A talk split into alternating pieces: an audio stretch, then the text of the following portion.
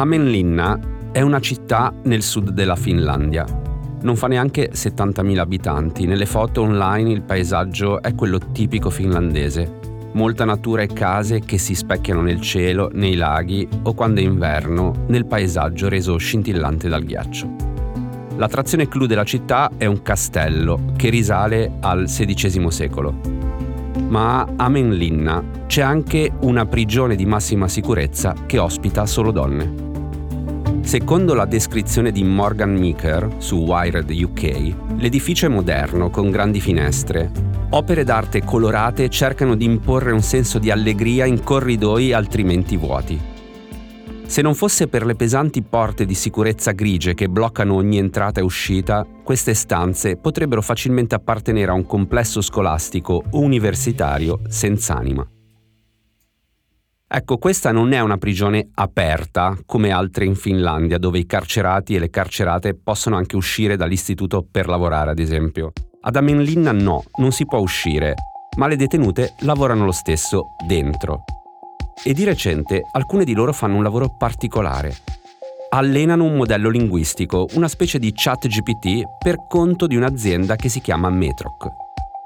Metroc è una startup finlandese che ha creato un motore di ricerca pensato per mettere in relazione progetti edilizi, imprese di costruzione, istituzioni e le professionalità richieste. E perché tutto questo funzioni ha bisogno di una intelligenza artificiale allenata a percorrere certe strade, a riconoscere se qualcosa è pertinente, se altro non lo è. Per fare tutto questo quindi Metroc ha bisogno dei cosiddetti etichettatori, cioè persone che educano i suoi modelli a comprendere gli indizi provenienti da articoli, notizie e documenti dei comuni su progetti di prossima costruzione. Insomma, l'intelligenza artificiale deve essere in grado di distinguere tra un progetto ospedaliero che ha già incaricato un architetto, ad esempio, o progetti che hanno invece bisogno di assumere persone.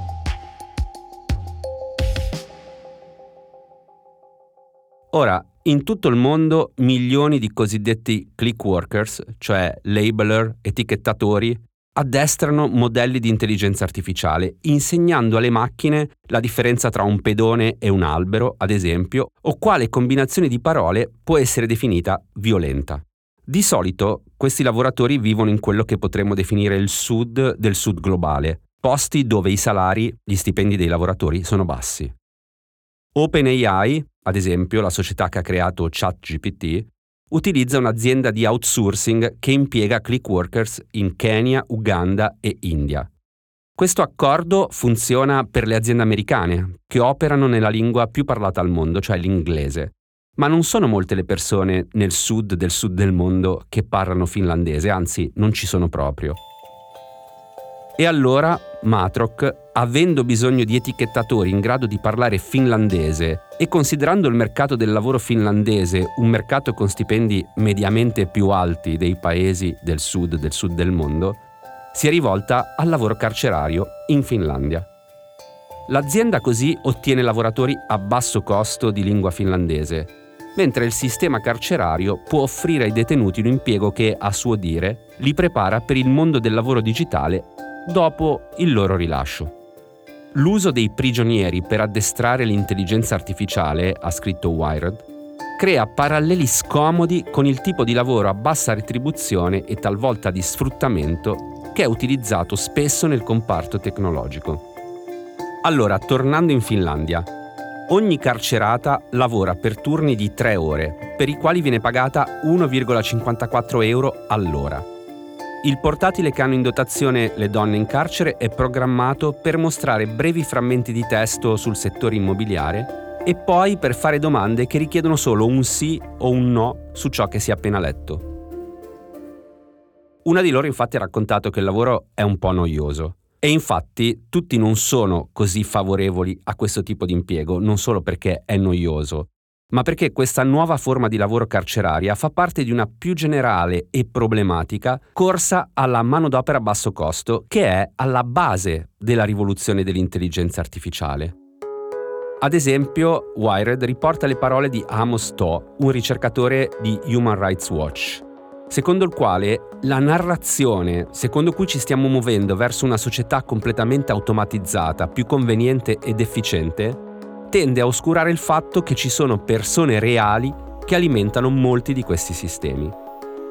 Perciò la crescente ricerca dei cosiddetti click workers ha creato una tendenza in cui le aziende si rivolgono sempre di più a gruppi di persone che hanno ben poche altre opzioni. Parliamo di rifugiati, popolazioni di paesi colpiti dalla crisi economica e adesso anche carcerati.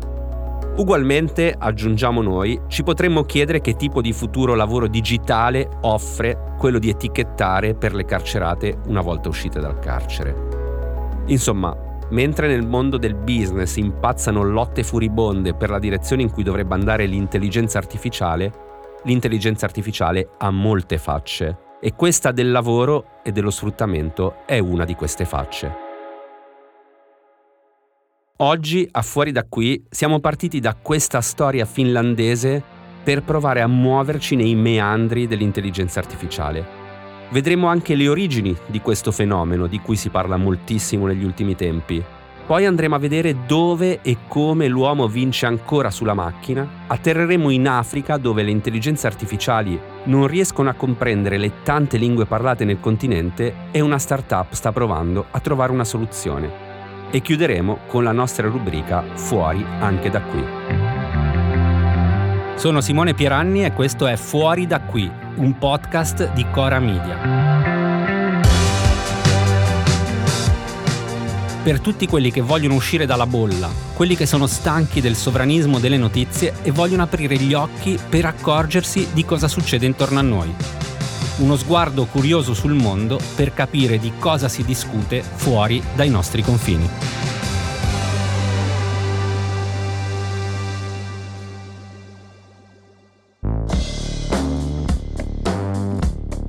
Oggi a fuori da qui con noi c'è Guido Brera. Benvenuto Guido.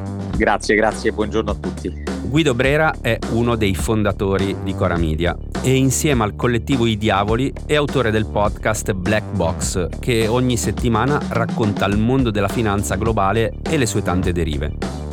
Guido Brera è anche autore dei Diavoli, un libro che è diventato una serie tv, e segnaliamo anche il suo ultimo romanzo, Dimmi cosa vedi tu da lì, edito da Solferino. Allora Guido, siamo partiti oggi dalle carcerate finlandesi che allevano l'intelligenza artificiale e questo ha richiamato la figura del cosiddetto turco meccanico. Ci racconti intanto un po' di cosa si tratta? Beh, intanto molto interessante questa cosa delle carcerate finlandesi e proprio lo schema della tecnologia è quella, cioè siamo in una fase in cui la tecnologia non è ancora così avanzata da poter far meno dell'uomo. Una storia interessante, molto breve, è questa del turco meccanico che a me e a noi del collettivo dei diavoli sta molto a cuore. Siamo nell'Ottocento, insomma ve la faccio molto breve, c'era un grande computer allora che sfidava a scacchi girando per i vari paesi d'Europa tutti i più grandi scacchisti e anche sovrani europei. La cosa fu molto interessante perché questo computer vinceva sempre, era proprio una sorta di scatola che muoveva i pezzi. Addirittura poi questo computer fu portato, eh, lo chiamo apposta computer perché non ho altri termini con cui diciamo nominarlo, fu portato negli Stati Uniti e fece una sorta di, eh, si direbbe, di tournée. Poi alla fine, insomma, non si sa se un bambino troppo curioso o un giornalista particolarmente attento che poi era Edgar Allan Poe, insomma, sbirciò dentro questi ingranaggi e trovò dentro una persona fisica, pare fosse un nano, turco per l'appunto, ovviamente un maestro di scacchi. E quindi la leggenda vuole, ma anzi la storia è vera, che in realtà questa macchina aveva un essere umano dentro che muoveva i pezzi e che era particolarmente bravo. Questo però, la storia è molto interessante perché ti dice che alla fine, dietro la tecnologia, ancora oggi ci sono i turchi, cioè i turchi meccanici, cioè gente che è agli ordini di un algoritmo e che pedala in bicicletta per portare i pasti o i pacchi ovunque in giro per la città senza alcun rispetto di ogni diciamo diritto se vuoi sociale e così via. E quindi tutta questa tecnologia ancora oggi ha bisogno di una persona dietro. E questa storia della Finlandia è tipica del turco meccanico. Cioè l'uomo che alla fine è soggiogato all'algoritmo che non riesce ancora ad essere completamente autonomo dall'uomo stesso. Is developing into a very, very dangerous fight. This is really Lee Sedol's type of game. He likes this kind of fight. White has to find something inside Black's territory. I think he is already planning on trying something questo che abbiamo appena sentito è un audio relativo a una delle sfide più famose della storia recente, praticamente tra una macchina, un computer e un umano. Ci riferiamo alla partita tra AlphaGo e il campione mondiale di Go, che è un gioco cinese che si chiama Wei Chi in cinese. È un gioco che ha regole molto semplici, ma in realtà è complicatissimo, tanto che non si pensava che un'intelligenza artificiale sarebbe mai riuscita a battere un umano. E invece nel 2016 ce l'ha fatta. Che lezione dobbiamo trarre quindi da tutto questo? Allora, Simone, intanto io ti sfido perché ci devi raccontare bene il Go, perché è interessantissimo questo tuo parallelismo, cioè tu che sei un grande esperto di Cina, dici la differenza tra il Go e gli scacchi. Sì, allora il Go e gli scacchi hanno due sole cose in comune, cioè sono due giochi di strategia che si giocano su una tavola, che si chiama scacchiera per gli scacchi, Cipan nel VC. Poi non hanno niente altro in comune, perché gli scacchi intanto mirano a distruggere l'avversario conquistando il capo, il re. E inoltre ogni pedina ha movimenti diversi sulla scacchiera. Il Weiqi invece significa proprio gioco dell'accerchiamento, cioè bisogna accerchiare dei territori, conquistare dei mondi, aprire dei mondi e un altro scopo è quello di non umiliare l'avversario, quindi serve circondare territori e non farsi circondare dall'avversario. Diciamo che a me sembra che la cosa più importante nel Weiqi, oltre alla conquista diciamo, del territorio, è salvaguardare i gruppi di pietre, è molto diverso dagli scacchi. Fantastico, ti aggiungo allora due cose. Una appunto che la partita di scacchi al limite può essere rigiocata due volte, cioè si conoscono no? tutte le mosse dei grandi scacchisti, le aperture e così via. Credo che sia praticamente impossibile rigiocare la stessa partita di Go due volte perché le mosse sono praticamente infinite. Questo la dice lunga quando hai una macchina che deve imparare a giocare a Go rispetto a una macchina che deve imparare a giocare a scacchi. Un'altra cosa interessante, sentendoti parlare, mi ha molto stimolato, è la definizione che diede Harry Kissinger del Go, perché diceva effettivamente l'America è proprio orientata al gioco degli scacchi, cioè è uno contro uno, io ti ammazzo e ti distruggo. Lo diceva ovviamente Kissinger, cioè voglio dire, durante la eh, c'è una guerra e tu vai dritto e cerchi di impattare dritto sull'avversario.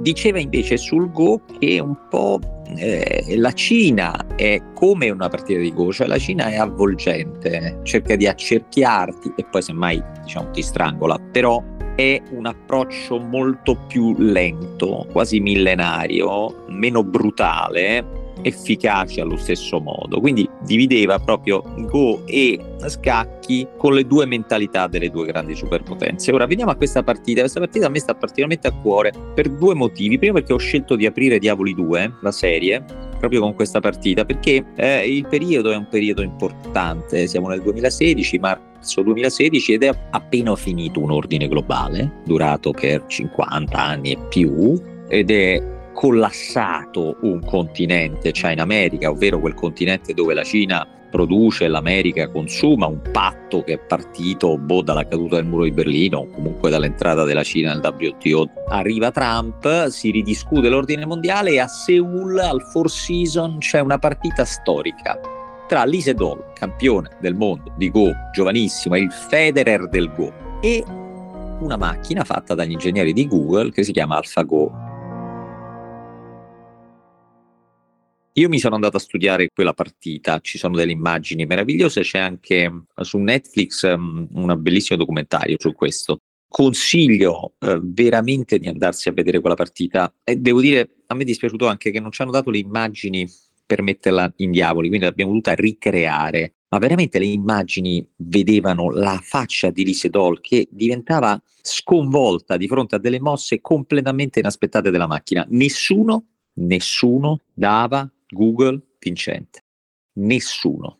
E sorprendentemente credo che, credo che l'Isidol non vinca nemmeno una partita, no? Mi pare che ne vinca una, l'ultima proprio. Ok, ok. Ora però quello che succede interessante non è tanto AlphaGo, ma è quello che succede dopo AlphaGo. Perché quella macchina era stata educata inserendogli tutte le partite possibili, immaginabili di Go e lei aveva cominciato appunto a giocare a Go. La cosa interessante è che dopo accade qualcosa di diverso. Accade che un po' come in Wargames, la macchina comincia a giocare contro se stessa, ovvero non gli inseriscono più delle partite di Go, ma la macchina comincia a imparare dai suoi errori. Siamo al passaggio da AlphaGo ad AlphaZero. Quella è la nascita dell'intelligenza artificiale generativa e la base di ChatGPT. Tanto che gli ingegneri di AlphaGo sono gli stessi che ci ritroviamo nel board oggi di OpenAI su due differenti diciamo scacchiere, su due differenti parti, però la nascita di tutto è quella partita, è il 2016 e subito quello che accade dopo. Ecco, tu hai parlato di OpenAI e di due schieramenti praticamente. Allora adesso per farla breve, ma approfittiamo della tua presenza qua, in OpenAI abbiamo appena assistito a un altro scontro clamoroso, no? All'interno, diciamo, proprio del board. Potremmo riassumerlo in uno scontro tra idealisti, o insomma quelli che tendono a essere cauti no? nello sviluppo dell'intelligenza artificiale, e gli accelerazionisti, cioè quelli che invece vogliono spingere ai 300 all'ora per, come dire, scuotere e sconfinare quelli che sono i perimetri a cui siamo abituati. Ci spieghi un attimo cosa significa questo scontro, che riverbero ha sull'economia e su di noi? si è veramente giocata una partita degna di una, so, fiction TV. Da un lato ci sono gli accelerazionisti, boh, forse gli anarco, è una sorta di anarcocapitalismo che ben conosciamo, no? che ben studiamo, cioè la tecnologia deve avere il sopravvento su tutto, c'è una sorta di iperottimismo e tecnoentusiasmo da quella parte lì capitanata da San Altman, che poi peraltro mette anche molto a profitto quello che fa ChatGPT. Dall'altra c'è un gruppo che optano al contenimento. In quel gruppo c'è anche Ilya Sutskever. Perché ti faccio questo nome? Perché è il padre dell'intelligenza artificiale e dove te lo ritrovi? Te lo ritrovi proprio in AlphaGo. Cioè lui stava in AlphaGo e poi è andato in OpenAI. Ora perché è interessante questo? Perché quelli che optano per il contenimento alla fine Insomma, noi parteggiamo un po', no? io personalmente tifo un po' per loro, però il dark side, comunque la controindicazione più grande del contenimento è legata al fatto che tu per contenere l'intelligenza artificiale, che un domani potrebbe diventare, si dice AI as a service, cioè come internet, no? Tu prendi, attacchi il bocchettone di casa e hai a disposizione l'intelligenza artificiale di OpenAI o di Amazon Ecco, questa è l'intelligenza artificiale, è un servizio. Diventerà un servizio, ora però è un servizio molto pericoloso perché è come attaccare la corrente, ma anziché avere elettricità c'è direttamente la centrale nucleare. Quindi praticamente quello che ti dice che va contenuta, però ti deve aggiungere che devi introdurre una sorta di sorveglianza totale, quindi totale, sorveglianza totale su quello che succede, quindi uno modello Simone un po' cinese, no? In questo senso. Quindi l'Occidente sposa un modello cinese per contenere l'intelligenza artificiale, che è un'altra cosa interessantissima, no? Perché da un lato c'hai eh, il tecno-entusiasta, dall'altro c'hai l'Occidente libero che però sposa un capitalismo della sorveglianza, se vuoi, cinese, per dare accesso a un servizio di intelligenza artificiale a persona, ma tipo B2C, cioè direttamente al consumatore. Questo è un aspetto interessantissimo che magari tratteremo in un'altra puntata, Guido, in cui ti chiameremo ancora come ospite. Intanto io ti ringrazio moltissimo e alla prossima. Grande, grazie a voi. Hi everyone. Yesterday there was such an amazing news that a human player has defeated a top-ranked Go AI. Allora, con Guido Brera abbiamo parlato della sfida epica che contrappose una macchina al campione mondiale del gioco di Go e la macchina vinse. Ecco, non è che va sempre così, per fortuna probabilmente.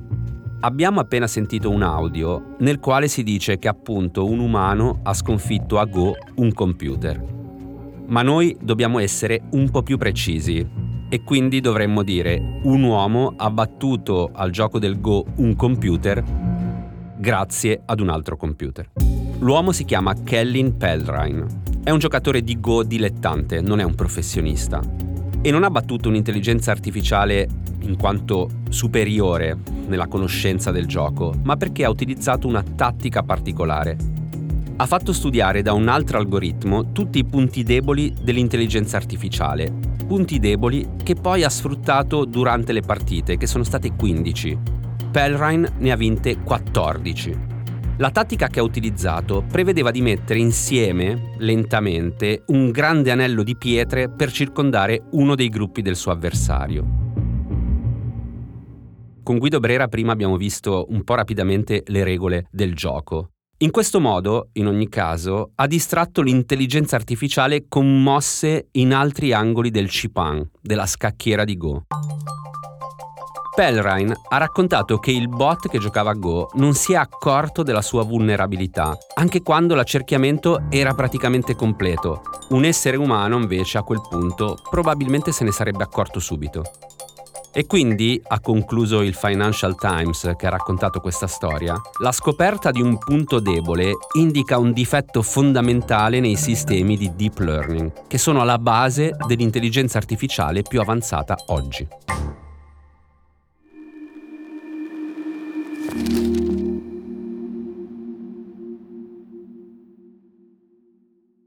Immagino che molte delle persone in ascolto abbiano provato almeno una volta, anche solo per curiosità, a vedere come funziona ChatGPT. Bene, ci hanno provato anche in Africa, ad esempio digitando alcune frasi in una delle tante lingue locali.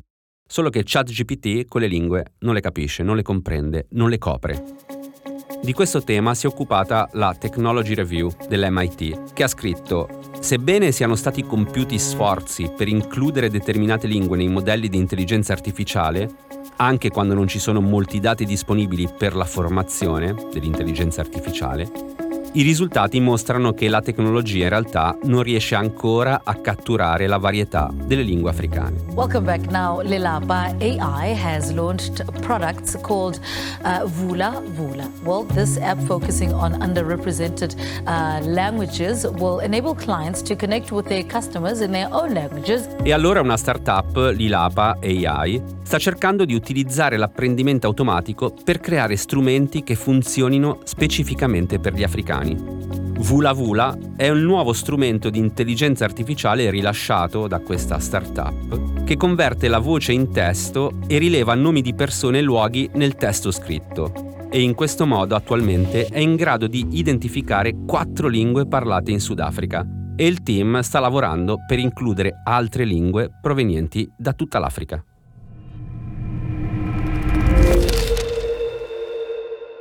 Ed eccoci alla nostra rubrica Fuori anche da qui. E oggi vi segnaliamo un podcast. You love me? I love you, Julie. I would say he's probably the closest relationship I have. You will never leave me, right? No, I will never leave you, Navi. I've told you that. That makes me very happy. Come influisce l'intelligenza artificiale nelle nostre relazioni? il podcast Bot Love di Radiotopia raccoglie storie vere di persone che creano legami profondi con partner artificiali ed esplora quindi le relazioni intime del mondo reale tra chatbot e persone. A sabato prossimo.